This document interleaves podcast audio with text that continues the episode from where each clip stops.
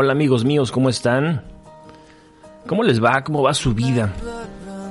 Espero que vaya muy bien, de verdad y de todo corazón se los digo. La mía por acá va, va bien, va según lo esperado, supongo. Sigo vivo, sigo respirando, puedo hablar, puedo acceder a este micrófono. Así que a mí me parece que hoy es un día maravilloso.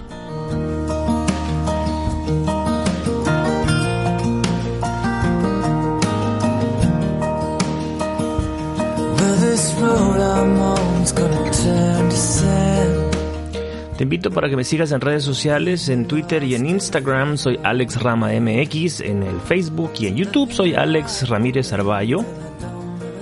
Y también puedes ir a mi página web alex rama m x punto com.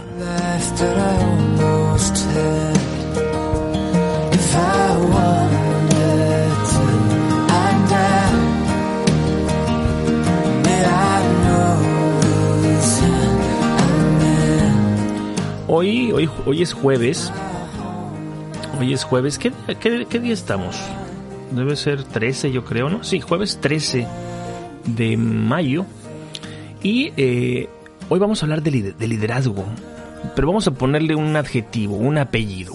Liderazgo no podría ser de otra manera. Liderazgo existencial. Van a ver ustedes qué interesante es esto. Yo creo que Yo creo que todo lo que yo digo y todo lo que yo hablo y todo lo que yo escribo y todo lo que yo comparto tiene que ver con este concepto, con esta idea.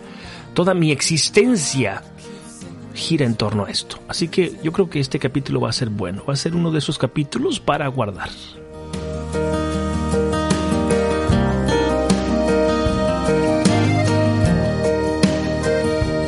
Tell my brother, please, not to look for me. Man that I used to be, but if my savior comes, could you let him know I've gone away for to save my soul. If I wanted to, I might, may I know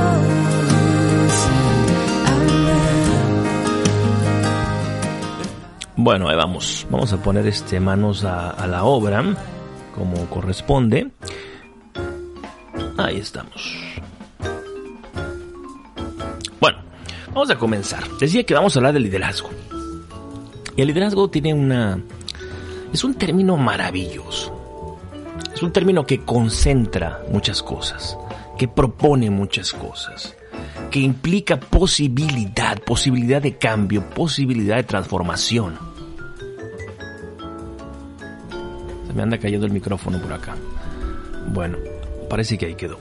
Decía transformación. Transformación es una palabra clave. Y la transformación es necesaria, muchachos, por el simple hecho de que somos seres vivos.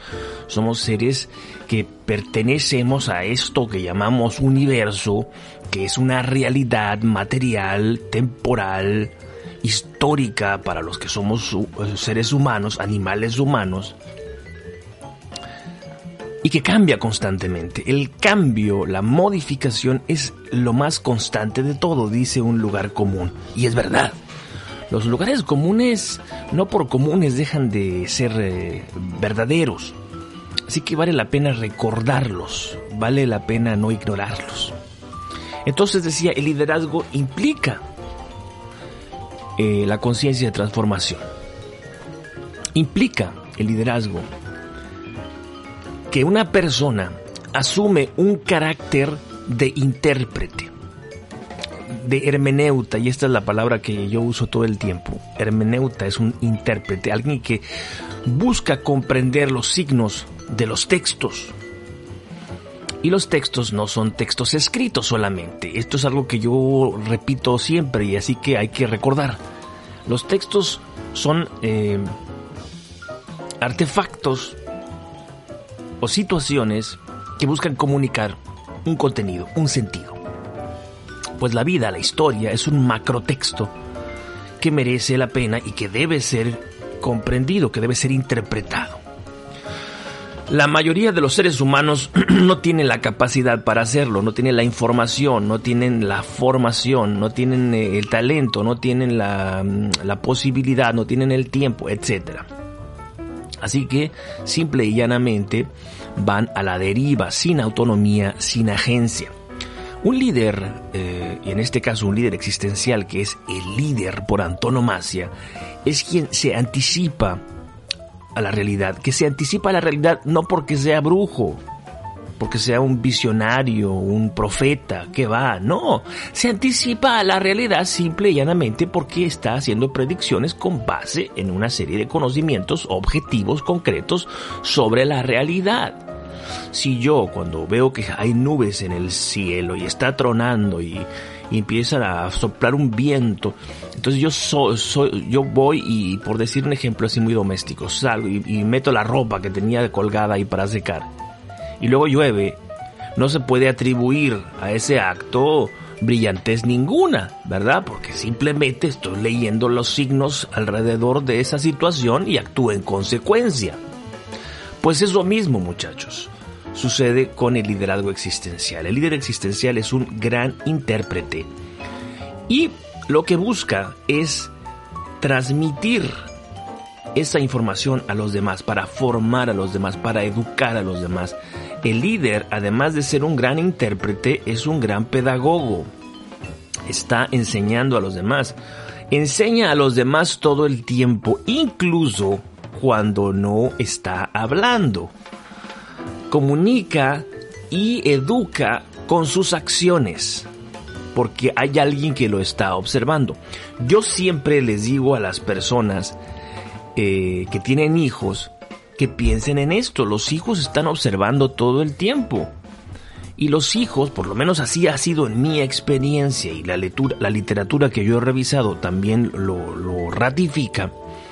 Los hijos son grandes observadores, y los hijos tienen a los padres o a las figuras tutelares como modelos de humanidad. Entonces van a replicar por analogía aquello que están observando.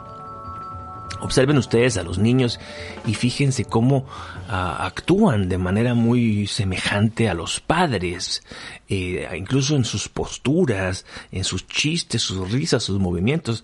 Ellos entienden que los padres son la vía de acceso a la sociedad a la que se deben insertar. ¿Estamos? Bueno, pues vamos a salirnos de la familia y vámonos a la organización. Dentro de la organización son los líderes quienes asumen ese rol. ¿Por qué? Porque por méritos propios, por desarrollo personal, por voluntad personal, ha, han accedido a un punto de visibilidad. Son referentes para un, una masa determinada de personas, para un grupo determinado de gente. Bueno, vamos a los puntos, pues. Punto número uno. Existencia y libertad. Un líder existencial, que es de lo que estamos hablando aquí, entiende, entiende algo básico, algo que todos los seres humanos tendríamos que entender, y es que existimos gratuitamente. Hacernos esta pregunta clásica de la filosofía, ¿por qué estoy aquí? A mí me parece a estas alturas de mi vida que es una ociosidad tremenda. Es de una ociosidad tremenda. Eh, me parece poco prudente y poco sensato gastar tiempo, energías, eh, tratando de resolver lo irresoluble, tratando de resolver aquello que no tiene solución. Esto es tan tonto como querer atravesar un muro con la fuerza de tu cabeza. Tú supones que hay algo del otro lado, supones que tienes que trascender hacia el otro lado, pero es imposible. Digamos que después del tercer cabeza, cabezazo y después de toda la sangre derramada por tus descalabraduras, te tendría que haber quedado claro que ahí no hay manera alguna de trascender. Entonces, lo más elemental o el punto de partida es entender la naturaleza de nuestra existencia como algo gratuito, algo que ha sido conseguido sin esfuerzo, es decir, lo hemos recibido sin esfuerzo. ¿Ustedes se acuerdan de la primera vez que fueron conscientes de que vivían, de que existían? ¿Cuál es el recuerdo más remoto que ustedes tienen?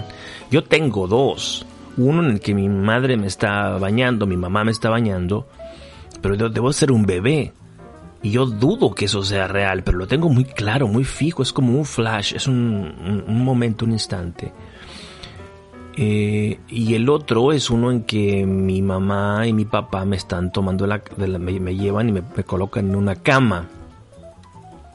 Es otro, otro recuerdo. Pues de pronto aparecí, de pronto eh, era, ya era. Y de pronto asumí después, con el paso del tiempo y con la maduración natural de mi sistema nervioso, eh, me di cuenta de que existía, que, que existía entre otros, con otros, que además tenía un nombre. Todos me llamaban Alejandro, bueno, me llamaban Alex, que tenía un rostro, ¿no? Cuando me observé en el espejo y descubrí que del otro lado había alguien, y que ese otro alguien era yo, que era un cuerpo. Y luego después descubrí que era mortal, ¿no? Cuando empecé a ver que los animales se morían, entendí que yo también era mortal, que yo también tendría que trascender, es decir, que mi tiempo aquí era poco. Todo eso lo aprendí siendo niño, lo entendí, lo comprendí, lo asumí. Y yo creo que ser líderes existenciales en, en, en, entraña esta esta conciencia, y de esto voy a hablar en, en un instante. Además, saber que uno es un es, ser un líder existencial es saber que uno puede hacer cosas. Esto es más complicado, ¿eh? Cuando uno se sabe existente, cuando uno es muy muy niño, eh, no se da cuenta de que esa gente, no se da cuenta de que tiene poder en las manos. De hecho, la sociedad lo margina, ¿no? La sociedad no le da responsabilidades, salvo en los casos donde desgraciadamente los niños tienen que trabajar por cuestiones económicas. Pero digamos que un niño que no tiene que pasar por esto, un niño que tiene una familia donde lo, los adultos ven por él, lo que hace este niño es jugar. Jugar. Entonces, eh, sus actos son ficcionalizaciones, ¿no? El, el role playing que llaman en inglés, ¿no? Y que yo era esto, y que tú eras esto otro, y todo eso es un juego, una simulación. Eh, los eh, niños eh, reproducen eh, en sus ficciones roles eh, de la sociedad en la que viven. Entonces eh, aprenden, por ejemplo, desde muy pequeñitos que hay héroes, que hay villanos, que hay ciclos, que uno tiene que conseguir ciertas cosas, ¿no? Digamos la estructura básica del relato, y lo encarnan. Pero hay un momento, sobre todo con la escolarización, cuando se dan cuenta de que en sus manos existe el poder de hacer cosas. Cuando hacen sus deberes, cuando hacen sus tareas, están siendo entrenados para reconocer ese poder, ese maravilloso poder que es el poder de la agencia, el poder de la acción. Ser un líder existencial implica eh, comprender que ese hacer es un hacer para la construcción. Y esto es muy importante, porque no solo basta que uno entienda que puede hacer cosas, además es necesario eh, penetrar en la esfera ética y entender que nosotros podemos hacer cosas eh, positivamente hablando, es decir, que podemos construir ahí donde no hay nada, en lugar de destruir lo que ya está hecho. Es más fácil destruir, se dicen. Bueno, sí, es más fácil destruir si eres un canalla. Entonces, adquirir esa conciencia de hacer para construir es entender que es ser un canalla es algo no deseable. Todo lo contrario, que es algo repudiable y que tenemos que luchar con todas nuestras fuerzas para no convertirnos en uno, jamás. Entonces, dentro de una organización, un líder existencial tiene que tener esto muy claro y debe entender, como lo he dicho antes, que es ejemplo y paradigma para otros. Además, tener esta conciencia de que somos eh, líderes existenciales, o que asumimos ese rol, implica eh, entender que yo puedo crecer. Es decir, que soy gratuitamente, que puedo hacer cosas, que puedo construir y que prefiero construir en lugar de destruir. Y además, de que al hacer esto, al cumplir con este requisito, al convertirme en un constructor de mundos, yo estoy creciendo. Estoy contribuyendo al mundo. Eh, y al hacer esto yo crezco, yo me expando. ¿Por qué, ¿Por qué me expando? ¿Por qué crezco? Esto hay que explicarlo más clarito. Bueno, porque yo amplifico mi influencia. Los grandes líderes son grandes líderes porque su liderazgo no es que cualitativamente sea mejor que el de otros, no. Estoy seguro que hay un montón de grandes líderes anónimos. Lo que llamamos grandes líderes está vinculado a su popularidad. Y su popularidad tiene que ver con la influencia, no es una popularidad insuflada a través de estrategias mercadológicas, no, es una popularidad genuina que se ha forjado con el trabajo y con el esfuerzo. Este liderazgo implica que uno influye en el mundo al hacer esto, al hacer esto, al construir, al retornar al mundo, al regresar al mundo más de lo que nosotros hemos recibido, nosotros nos estamos expandiendo, nosotros estamos creciendo.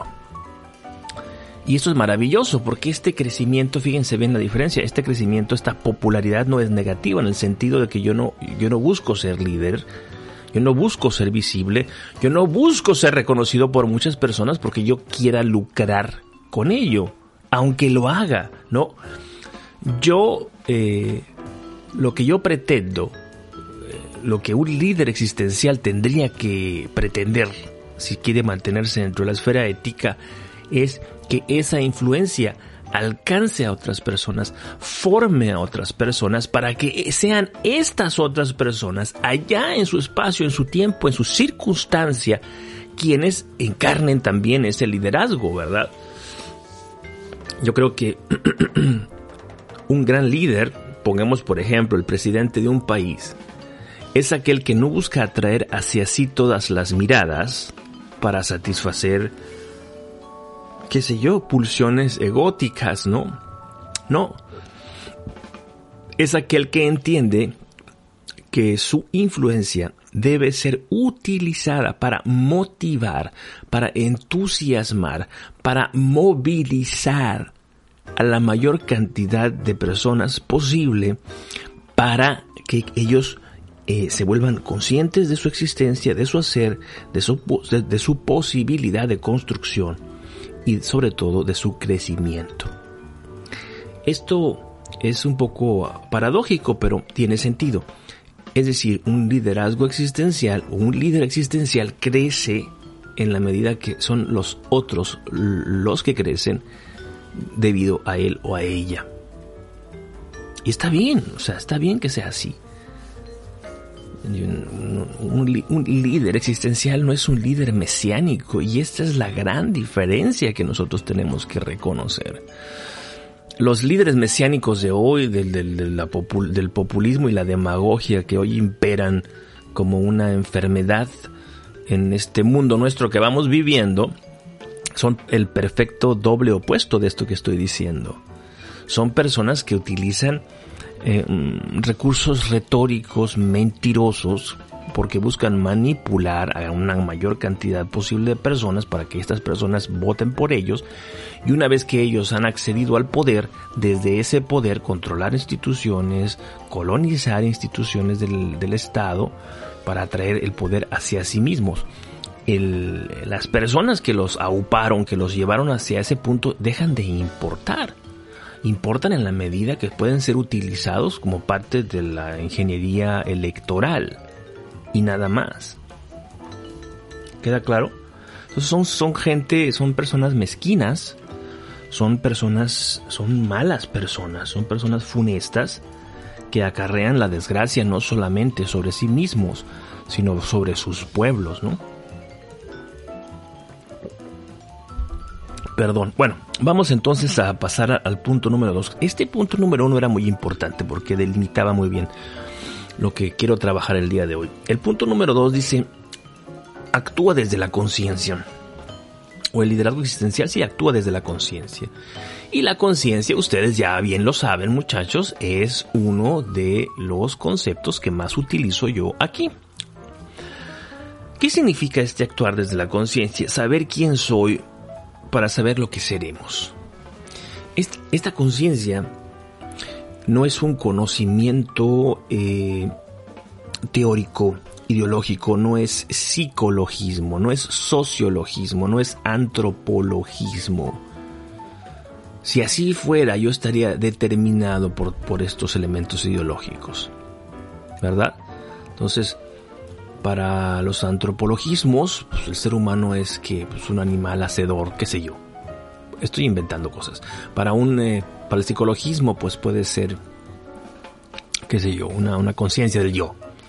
Eh, para el sociologismo, soy conciencia de clase, ¿no? Son siempre... Eh, artefactos conceptuales inamovibles que están ahí. Entonces uno, cuando pasa a ser formado ideológicamente, lo que hace es asumir esos conceptos y utilizarlos como las únicas vías, como unas gafas a través de las cuales nosotros observamos la realidad. Pero yo no estoy hablando de todo eso, porque yo estoy tratando de envolver todo eso y entender que el ser humano es un ser poliédrico, que puede ser todas esas cosas que he mencionado, pero que es siempre mucho más, y que para entender que hacia dónde va ese mucho más es necesario hacer una reflexión de orden filosófico, en mi caso de una, una, una filosofía hermenéutica, una filosofía de interpretación del yo, del ser y de sus circunstancias. Entonces es imprescindible tirar de metafísica, bendito Dios, saber quién soy yo para saber lo que seremos, saber que que sobre todo, so, sobre todo y ante todo, soy un buscador de sentido, y que preciso de ese sentido para que mi vida florezca, para que yo me convierta en un ser humano mejor, un ser humano más capaz, un ser humano con más influencia, un ser humano más sano, un ser humano eh, mejor ciudadano, mejor esposo, mejor esposa, mejor hijo, mejor trabajador, mejor líder. Una cosa importante para destacar, y ya lo he mencionado el día de hoy, es uh, la importancia de que tiene el bien actuar. Y el líder existencial lo entiende, porque sabe, como ya he dicho, que los demás aprenden sobre todo con los ojos, más con los ojos que con los oídos. El mejor testimonio que puedes dar sobre ti mismo no sale de tu boca, sale de tus manos. Entonces, este liderazgo existencial es un liderazgo, y perdonen el palabro, un liderazgo metonímico. La metonimia es un tropo literario. Es decir, es un, es un tropo literario que implica contigüidad.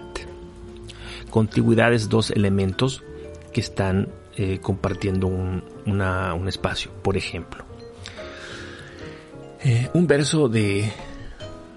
Un verso... de Borges que dice: y el hombre leyendo bajo las arduas, no, ¿cómo decía? Bajo la, bajo la, bajo las luces arduas de la lámpara o algo así. El adjetivo era arduo. Está calificando de arduo la luz. ¿Ya? Este calificativo no es gratuito. En esta escena estamos viendo un hombre que lee debajo de una lámpara. En la noche, obviamente, está leyendo. ¿Qué es lo arduo ahí? ¿La luz o el trabajo del hombre? Pues el trabajo del hombre, ¿no? Entonces yo tomo la condición del trabajo arduo de este hombre para calificar algo que está compartiendo la misma escena, la luz. Es decir, hay una relación de contagio positivo, ¿no? Otro ejemplo, por ejemplo, si yo digo, y entonces los soldados con sus feroces espadas... Estoy utilizando un adjetivo feroz para referirme a espadas. Pero las espadas son seres inertes. Las espadas no aceptan un adjetivo como feroz. Yo puedo hablar de lobo feroz o puedo hablar de un feroz soldado. Ah, pero ¿quién tiene eh, una espada en la mano? El soldado. Entonces el adjetivo de ferocidad que le aplica al soldado lo extiendo metonímicamente a la espada que porta. ¿Queda claro? Es una mini clase literaria. Bueno, el liderazgo es así, es metonímico. El liderazgo aspira a que los atributos del ejercicio del, del líder se extiendan. Porque el líder es paradigma, ¿no? Se extienda a quien está conviviendo de cerca con ese líder. Esa es la idea, ese es el ideal pedagógico. No es una instrucción sistemática, ideológica, como podría ser, por ejemplo, el marxismo eh, llamado científico, ¿verdad? Donde hay una serie de manuales, donde hay una serie de filósofos que lo que hacen es interpretar un opus funda- fundacional, ¿ya? Eh, lo mismo sucede, por ejemplo, en la religión, ¿no? Hay una liturgia. En el caso de la Iglesia Católica, por ejemplo, tenemos que hay una hay una, una liturgia, hay una liturgia que practica la, la, un rit- una serie de rituales, ¿ya?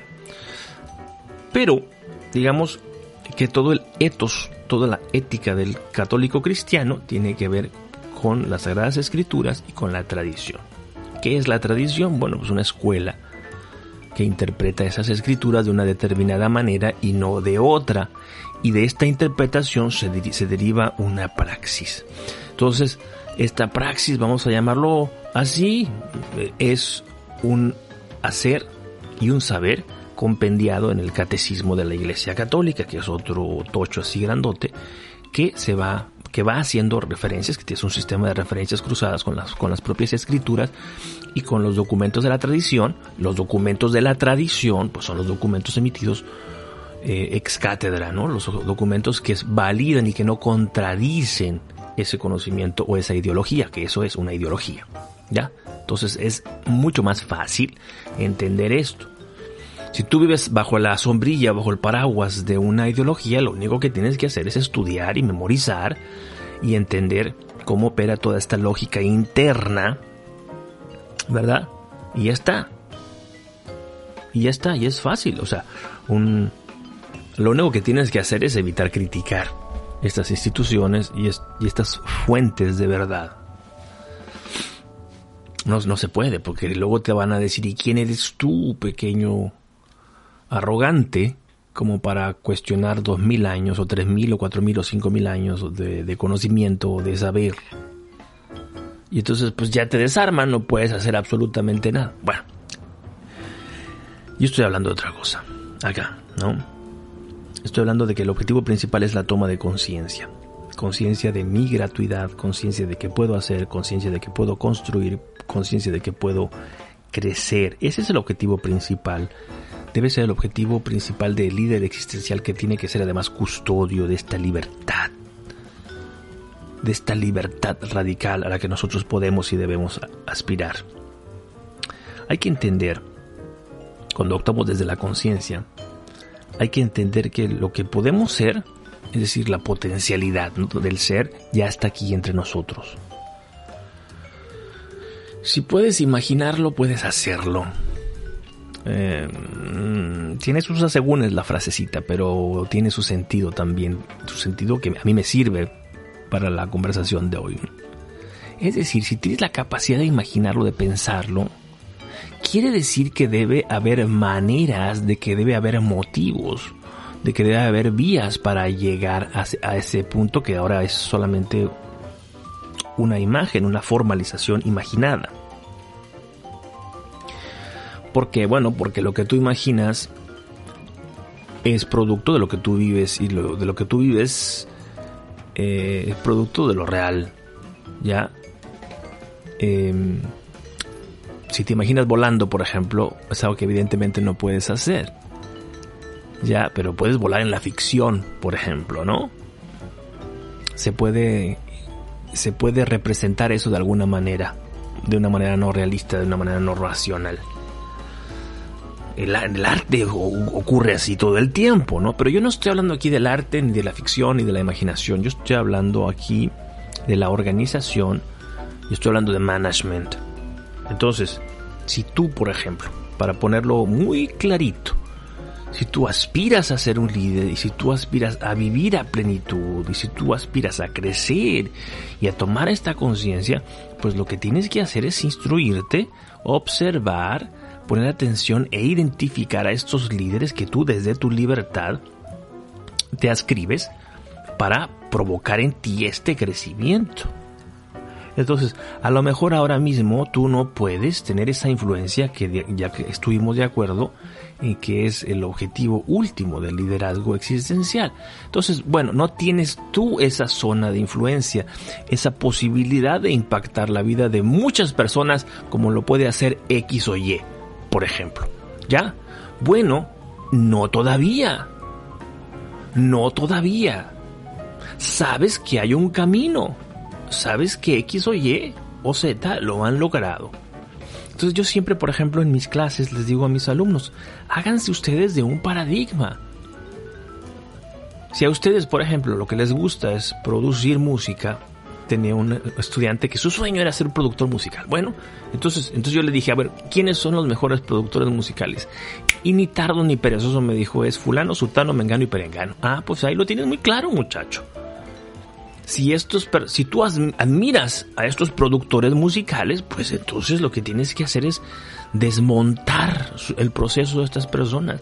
Lee lo que dicen, escucha lo que dicen, eh, entérate acerca de sus procesos. Si es un líder tan importante como tú señalas, seguramente habrá producido una gran cantidad de testimonios eh, que te pueden servir a ti para conocer a esa persona. Estudia al personaje, estudia su hacer, y entonces, con base en este conocimiento que tú vas a ir acumulando sobre este ser paradigmático, lo que tú vas a hacer es pues aprender, replicar. Aprendemos por analogía y aprendemos haciendo. ¿Me sigue? Esto es así de sencillo. Así de sencillo. Y así de realista también, ¿eh? Así de realista. El hecho de que tú imites a fulano y sutano no significa que tú te vayas a convertir en fulano y sutano. Y si alguien te lo vende, te está engañando, punto.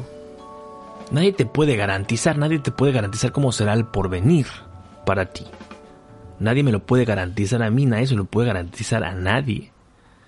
Lo que estamos haciendo es buscar expandir nuestra zona de influencia. Estamos buscando que el día de hoy nosotros podamos hacer algo mejor, por lo menos un poquito mejor de lo que hicimos ayer, y un poquito mejor de lo que hicimos antier, y un poquito, me permiten la licencia, un poquito más mejor de lo que hicimos la semana pasada.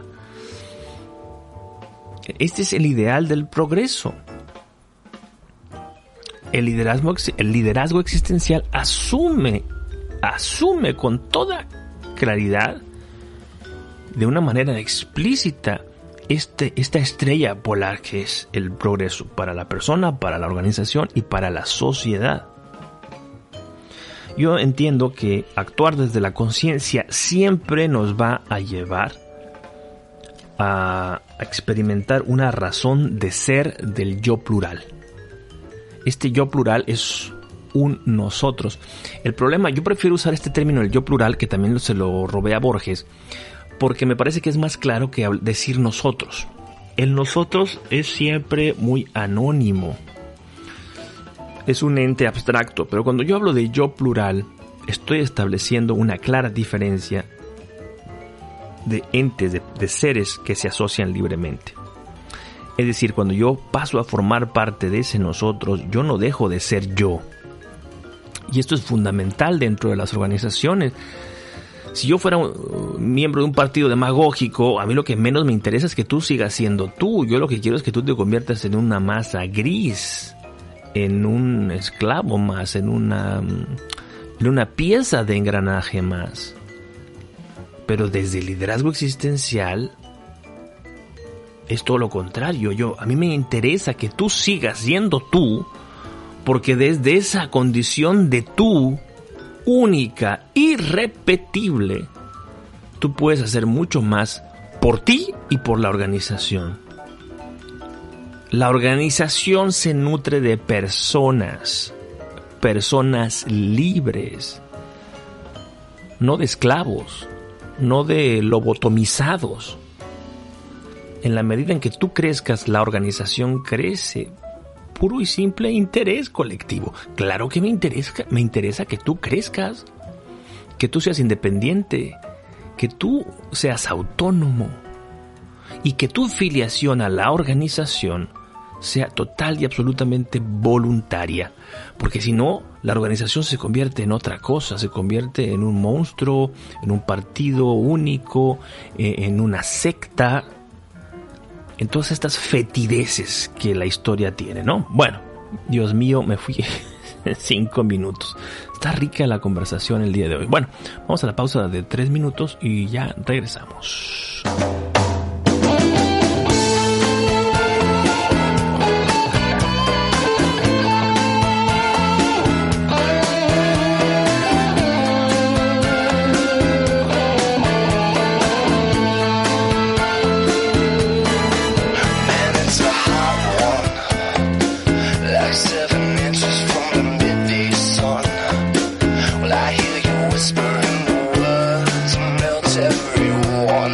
Tuesday.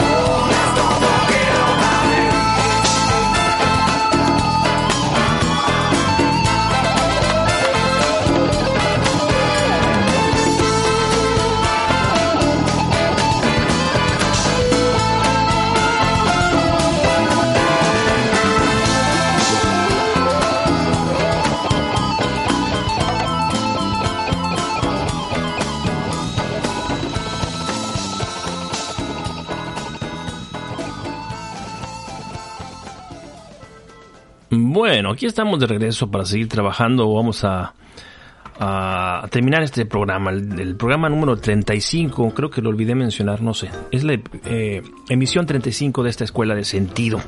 Estamos en sesión, muchachos. Vamos a la segunda parte. El tercer punto habla de la importancia de la comunicación.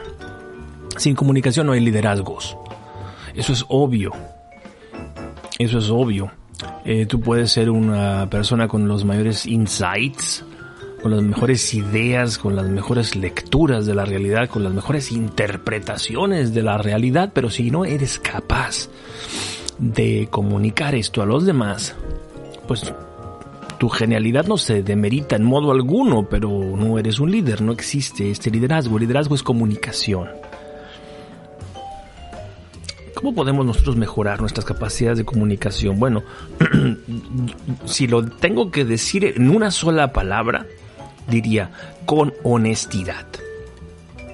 Sé honesto contigo mismo. No creas cosas que no son. No inventes cosas que no son. No supongas, no te conviertas en un impostor. Puedes engañar a muchas personas con una impostura, pero este engaño no va a durar para toda la vida. No puede, es imposible. La única manera en la que tú puedas, en la que tú puedes ejercer un liderazgo vitalicio es siendo honesto contigo mismo. De otra manera te aplastaría. El peso de tu, de tu falsedad term- terminaría por aplastarte. Por supuesto que sí. Entonces, yo creo que si necesitamos líderes es porque el líder, como lo dije al, al principio, es un visionario. Un líder nos puede ayudar a viajar mejor, a llegar más pronto, a economizar, a ser más eficientes. Necesitamos quien sea capaz de interpretar o de predecir el porvenir con mayor eficiencia. Entonces, lo importante para todo líder es ser honesto en cuanto a la idea de futuro. Es necesario conocer la idea de futuro. ¿Qué características debe tener ese futuro? Hay eh, liderazgos, entre comillas, que son para el hoy, para el aquí, para el ahora, y regularmente es para el mí. Entonces eso no es liderazgo. Eso es demagogia, eso es manipulación. Eso es autoritarismo. El líder es generoso. El líder busca retribuir a la sociedad el doble de lo que él o ella ha recibido de esa sociedad. Entonces es importante conocer una idea de futuro y pegarnos a ella, ¿eh? Trabajar por ella. Cuando nosotros somos honestos y tenemos una idea de futuro, lo importante es saber representarla. ¿Cómo vamos a representar esa idea de futuro? Porque en tu cabecita, pues está ahí muy bien y te queda a ti claro. Pero sabes, puedes representarla, es decir, puedes simbolizarla. Seguramente tú has pasado, como todos hemos pasado, por alguna clase donde nosotros hemos tenido un profe que ha sido, que nosotros nos percatamos de que es un, una persona muy inteligente, incluso genial, ¿verdad? Pero sus clases son una absoluta porquería porque el, el fulano o la fulana no sabe cómo comunicarlo, no sabe cómo representarlo, aquello que está, su materia, pues su, lo que está tratando de, de enseñar. Entonces es importante que trabajes no solamente en conocer una idea del futuro, sino también cómo representar esa idea del futuro. Además de representarla, debes encarnarla, debes alinear tu vida entera. Tres sílabas que tienes que recordar, entera. Tienes que alinear tu vida entera con esa idea de futuro. Entonces sucede una cosa maravillosa, una, una cosa casi casi alquímica, una transmutación, y te conviertes tú en una representación de esa idea de futuro. De pronto la gente ya no escucha lo que dices, ya ni siquiera ve lo que haces, sino que simplemente te ve a ti. Y tú te has convertido, tú te has convertido en, eh, en ese ideal de futuro. Te has vinculado de tal manera con ese paradigma que la gente, pues, lo asocia de manera natural contigo. Entonces tú ya no tienes que hacer un gran esfuerzo por comunicar tu propia presencia, ya basta. ¿Por qué? Porque te respalda un trabajo previo, ¿no? Es importante, dentro de la organización, reducir la experiencia del mundo al entorno de la organización. Yo soy un gran partidario de la reducción, de la simplificación. Entonces, el, el, el líder analógico existencial es aquel que sabe representar el drama humano en cada una de nuestras acciones administrativas, es decir, que puede traslapar o que puede vincular analógicamente lo que sucede en el drama existencial planetario de todos los seres humanos con lo que sucede dentro de la administración. Hace un momento yo hablaba de cómo los niños se insertan en la vida social representando los diferentes roles que ellos observan en ese mundo. Bueno, pues nosotros tenemos que reproducir más o menos lo mismo, ¿no? Dentro de la organización tenemos que tener, tenemos que tener enemigos, tenemos que tener, y no me refiero a gente concreta, ¿no? Sino me refiero a cuestiones que tenemos que combatir, ¿no? Por ejemplo, el despilfarro, se me ocurre. Eso es, una, es un enemigo a vencer, ¿no? Es una acción que es de nosotros, que no es de... de de la competencia, es de nosotros, y entonces tenemos que, tenemos que vencer a ese enemigo. ¿Cómo lo vamos a vencer? Bueno, pues como se han vencido todos los enemigos en la historia de la humanidad, a través del trabajo en equipo, de la colaboración, de la inteligencia, del esfuerzo, de la lucha, del combate, ¿ya? Entonces es importante que finalmente este líder que comunica una idea de futuro sea capaz de trasladar las situaciones del drama humano a la propia empresa, a la propia organización. Yo siempre he dicho que un buen líder es alguien que lee muchas tragedias griegas y es alguien que lee mucho a, a Shakespeare, ¿no? Cuando tú lees muchas tragedias, estás conociendo el alma humana. Es un término que mucha gente abomina hoy en día, pero a mí me importa muy poco. Cuando tú estás leyendo eh, tragedias griegas, cuando lees a Shakespeare también, que es uno de mis dilectos, aquí tengo sus obras completas,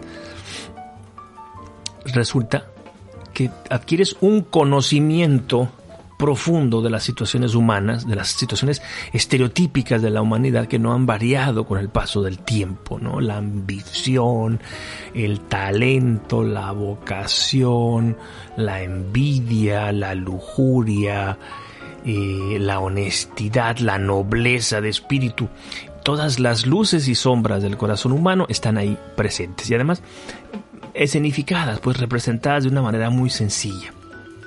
Es importante que este líder dentro de la organización sea consciente de esto, porque si no lo es, no es un líder, será un, un mero manager, o cómo decirlo, un... Sí, un, un mero un mero orquestador o un director de orquesta o no sé cómo llamarlo, un mero instrumentalizador, alguien que está en un plano muy básico, ¿verdad? Alguien que simplemente se convierte en una especie de vigía, en un, en un policía que va ahí verificando que las cosas se cumplan en tiempo y en forma y, en, y, y nada más. No se preocupa por el rostro de la gente que trabaja con él, no se preocupa por el destino, mucho menos de estas personas. Lo único que, ni siquiera se preocupa por él, para acabar pronto. Lo que, lo único que le interesa es eh, lo que se cumplan en tiempo y en forma ciertos procedimientos. Hombre, para hacer esto, pues podemos poner una máquina, seguramente ya habrá algún robot que pueda hacerlo, pero un robot no puede ser un líder. El liderazgo es propio de, de los seres humanos. Bueno, vamos al punto número cuatro. Dice lo siguiente: celebración del sentido. No podía faltar aquí, ¿no? En la escuela del sentido, pues tenemos que hablar del sentido. Y sí, Sí, sí, sí, sí. Es importante que el líder existencial celebre el sentido y que lo vuelva una parte central de, de su liderazgo. Si no hay esta conciencia de sentido, y todo se, se desmorona. Toda esta idea de futuro, toda esta encarnación del futuro, toda esta res, representación del futuro, todo eso se va al carajo, toda esta representación del drama humano, todo esto no sirve de nada, porque cual, basta que una persona le diga ¿para qué estamos haciendo esto? ¿Por qué estamos haciendo esto? ¿Cuáles son las causas primeras o las causas finales de esto? Para que entonces se desmorone todo, todo, todo, todo el tinglado, ¿no? Miren, yo propongo lo siguiente. Y me gustaría pararme de verdad delante de todas las personas, de todas las organizaciones del mundo. Sé que esto es una hipérbole ridícula, pero, pero es que son los apetitos que de pronto me pasan por la cabeza para comunicar esto. Yo pienso que nuestras organizaciones y por lo tanto nuestras sociedades serían mucho mejores, mucho más eficientes, mucho más nobles si asumiéramos la idea del sentido. Por ejemplo, es importante educar en la, pre, en la apreciación. Es importante educar la sensibilidad de las personas, lo que se hace en las escuelas de arte, o se, se, se supone que se tendría que hacer en las escuelas de arte, en el área de las humanidades, que es en el área de donde yo vengo. Yo soy un advenedizo en el mundo de la empresa. Eh, la sensibilidad es importante no solamente para que la persona pues distinga que este cuadro pertenece a tal movimiento y este otro cuadro pertenece a este otro movimiento. No, no, no, no. La sensibilidad es un elemento de sentido existencial. Nos, nos vuelve humanos, nos humaniza, nos permite colocarnos en la piel del otro, nos permite apreciar no solamente estas obras de arte en los museos, sino también nos permite apreciar los procesos que hacemos dentro de una organización, nos permite apreciar el talento de las otras personas, y esto es fundamental, por ejemplo, para el trabajo en equipo, ¿no? Entonces, tener miembros dentro de una organización que tiene la sensibilidad de un yunque, pues mire usted, aunque la persona tenga un I Q de tres mil, es, es realmente una pena. Una pena, porque somos personas y las organizaciones son organizaciones constituidas por personas, y cuando se pierde el valor de ese capital humano, se pierde inmediatamente el, el capital financiero, se, se, se pierde el valor económico, se pierde el futuro. Estamos poniendo en riesgo el futuro de la propia organización. Educar en la planificación, ¿no? Esto es celebrar el sentido. En la apreciación es el sentido como sensualidad, como percepción. Educar en la planificación es una idea fundamental del sentido, del sentido como dirección, hacia dónde vamos. Una persona que no sabe hacia dónde va es una persona que sufre y se angustia, que se vuelve más torpe, que malgasta su talento. Educar en la crítica, en la razón. Esto también es educar en el sentido, en el sentido como lógica, como racionalidad. Recuerden ustedes que el sentido tiene tres rostros, como sensibilidad, como direccionalidad y como racionalidad. Lo que sentimos, hacia dónde nos dirigimos y cómo justificamos. Entonces, eh, la persona dentro de la organización tiene que entender por qué hacen las cosas. Claro, eh, se pondera mucho, y creo que con toda justicia, el carácter emotivo, la motivación. Hay teorías de la motivación hasta para tirar para arriba, ¿no? Pinchar los nervios, el sentimiento de pertenencia, el sentimiento de racionalidad, de... de el sentimiento de pertenencia, el sentimiento de, de, de solidaridad. En fin, hay, se me ocurren así de pronto algunas cosas que, que he leído en torno a la idea de la motivación, ¿no? La autorrealización. Pero poco se habla de la racionalización, y esto es fundamental.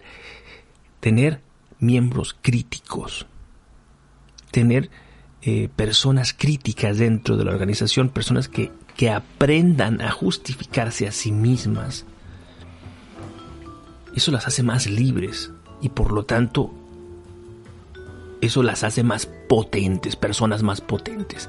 Y entre más potente sea la persona, más potente será la organización. Educar en o estimular la creatividad. Premiar la creatividad. Claro, somos seres creadores, somos seres hacedores, somos seres eh, que construyen, que hacen, que entienden que su posibilidad de hacer es siempre la posibilidad de construir. ¿No lo acabo de decir yo hace unos minutos? Bueno, pues entonces hay que educar a la persona. El líder existencial es un hacedor. ¿Por qué diablos no tendría que serlo el miembro de la, de la organización, por más humilde que sea su posición? Y es deber de la persona más alta en el ranking de esa organización premiar, estimular la creatividad. Salvo que sea un tarado, que sea un imbécil, que quiera que las personas sean o actúen como si fueran máquinas. Esto es propio de gente mezquina, de gente pequeña, de gente que no tiene visión de futuro, de gente que está pensando en pesos y centavos o en dólares y centavos, ¿no? Y va por la vida con un PowerPoint y con un Excel y quiere que esto le sirva para explicarlo todo. Bueno, es que lo que pasa es que son personas que tienen la sensibilidad de, de, de un de un de un yunque, decía, ¿no? De un trozo de metal. Valorar el progreso, reconocer el progreso dentro del área de los recursos humanos. Una de nuestras más elevadas obligaciones, uno de, los, de nuestros más grandes deberes es sin duda alguna, debe ser sin duda alguna el de hacer crecer a las personas, el de fomentar el crecimiento de las personas. Yo decía que crecer es sobre todo aumentar nuestra influencia. En un grupo, en una organización, cuando una persona descuella, cuando una persona destaca porque eh, tiene cada vez más influencia, bueno, es porque es una persona que está creciendo. Lamentablemente no todos pueden crecer al mismo ritmo, no todos están dispuesto a, dispuestos a crecer porque son personas libres. Entonces, no basta que yo tenga voluntad de educar, no basta que yo tenga la, la, la, la voluntad de convertirme en un líder existencial si la persona no quiere. Si la persona no quiere, no se puede hacer nada. A fuerzas ni los zapatos entran. A ver, imagínese que a usted le gusta mucho fulana o a usted le gusta mucho fulano. Y entonces usted va y usted le dice a fulana y a fulano, pues la verdad, así, derecha la flecha, ¿cómo va? Fíjese usted que me gusta mucho. ¿Ya? Muy bien, bravo, excelente. Hablando con claridad, la gente se entiende y, y el mundo es mejor. Pero supongamos que este fulano o esta fulana le dice con la misma claridad, mire, usted a mí no, usted a mí no me interesa para eso que usted le intereso yo. ¿Qué podría ser el desdeñado? ¿Qué podría ser el, el bateado, ¿no? Entre comillas, nada. No puede hacer absolutamente nada. No tiene ninguna posibilidad de influencia en las decisiones libres y autónomas que toma la otra persona. No puede. Entonces, esto aplica para todos. La libertad del otro es el límite de mi propia libertad. Y es muy tonto querer o insistir en transgredir esa otra libertad, porque entonces estamos violentando a la otra persona en su dignidad. Ahora, dentro de una organización, si hay una persona que no está dispuesta a crecer, el problema es de la propia organización, no porque no pueda hacer crecer a esta persona, porque eso no se puede, es imposible. No, el problema es de la organización en cuanto a la selección del capital humano, en cuanto a la selección de la gente. Por eso es tan delicado y es tan fundamental tener la capacidad de elegir, de saber ver con sutileza cuando nosotros estamos seleccionando personal, cuando nosotros estamos seleccionando gente.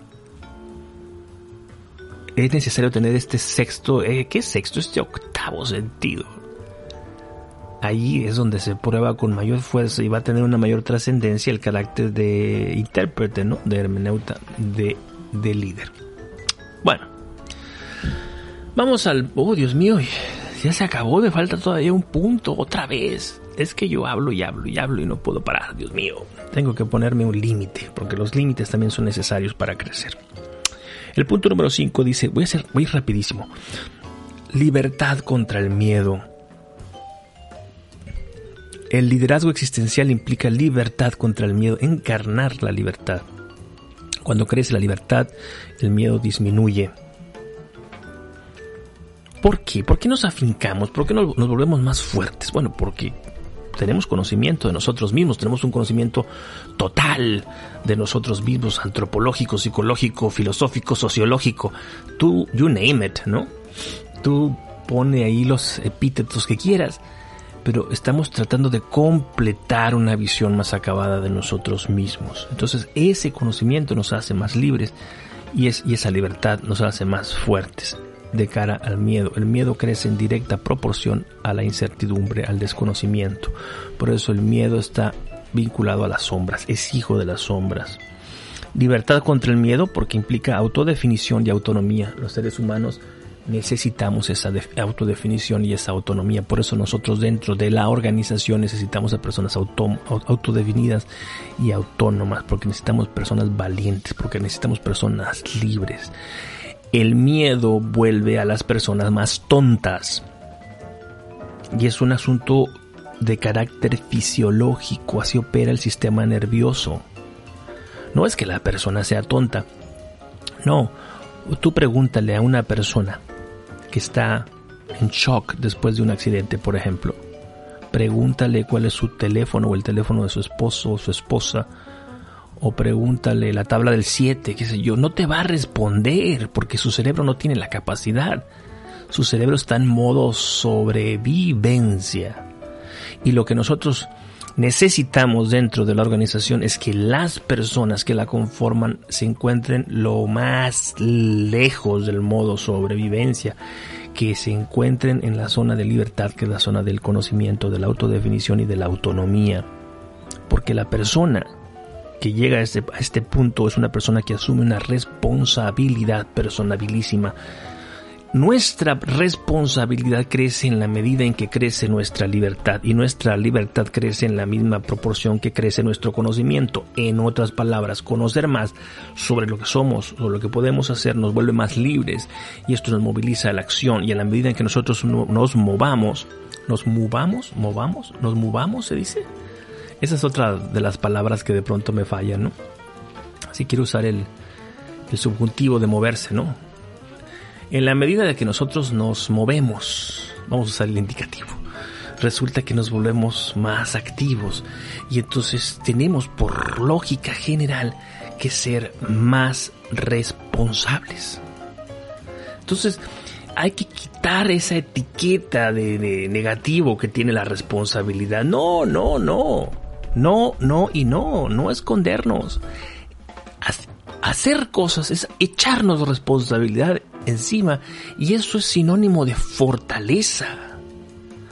Entonces, líderes fuertes son líderes responsables, son líderes activos, son líderes transformadores y por consecuencia elemental, las organizaciones tendrán más personas que apunten y que cabalguen en esa dirección.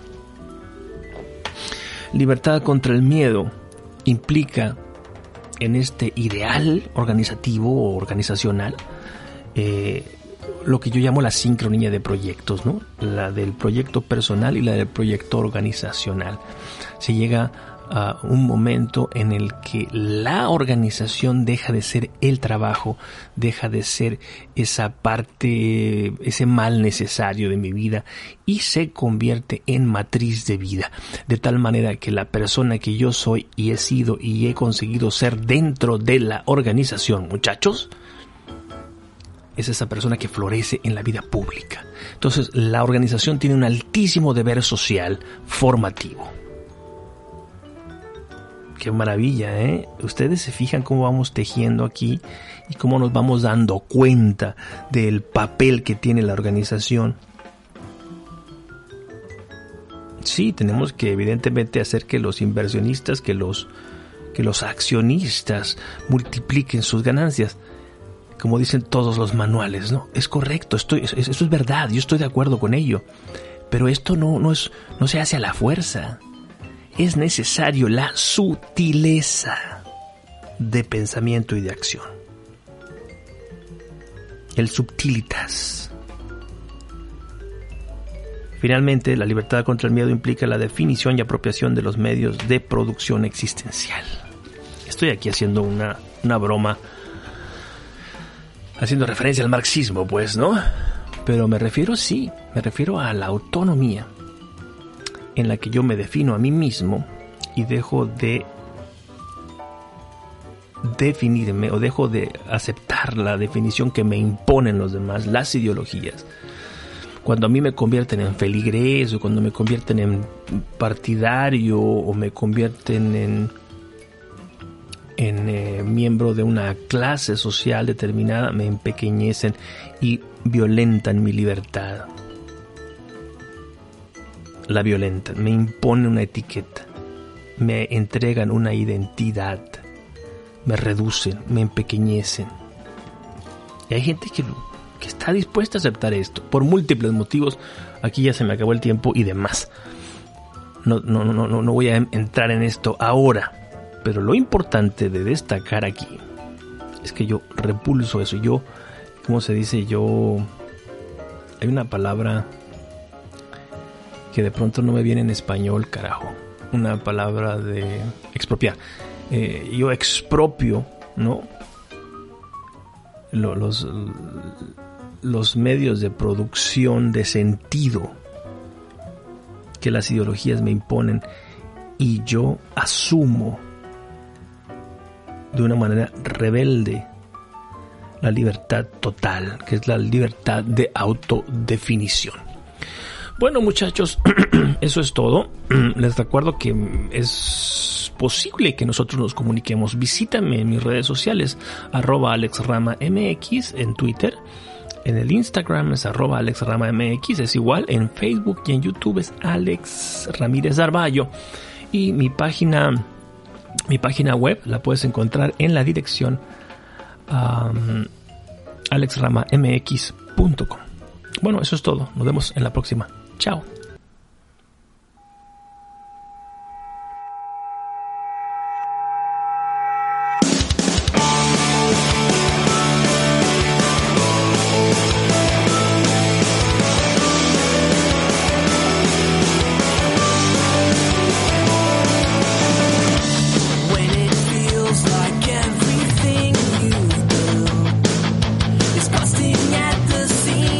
Soon we'll all come cry.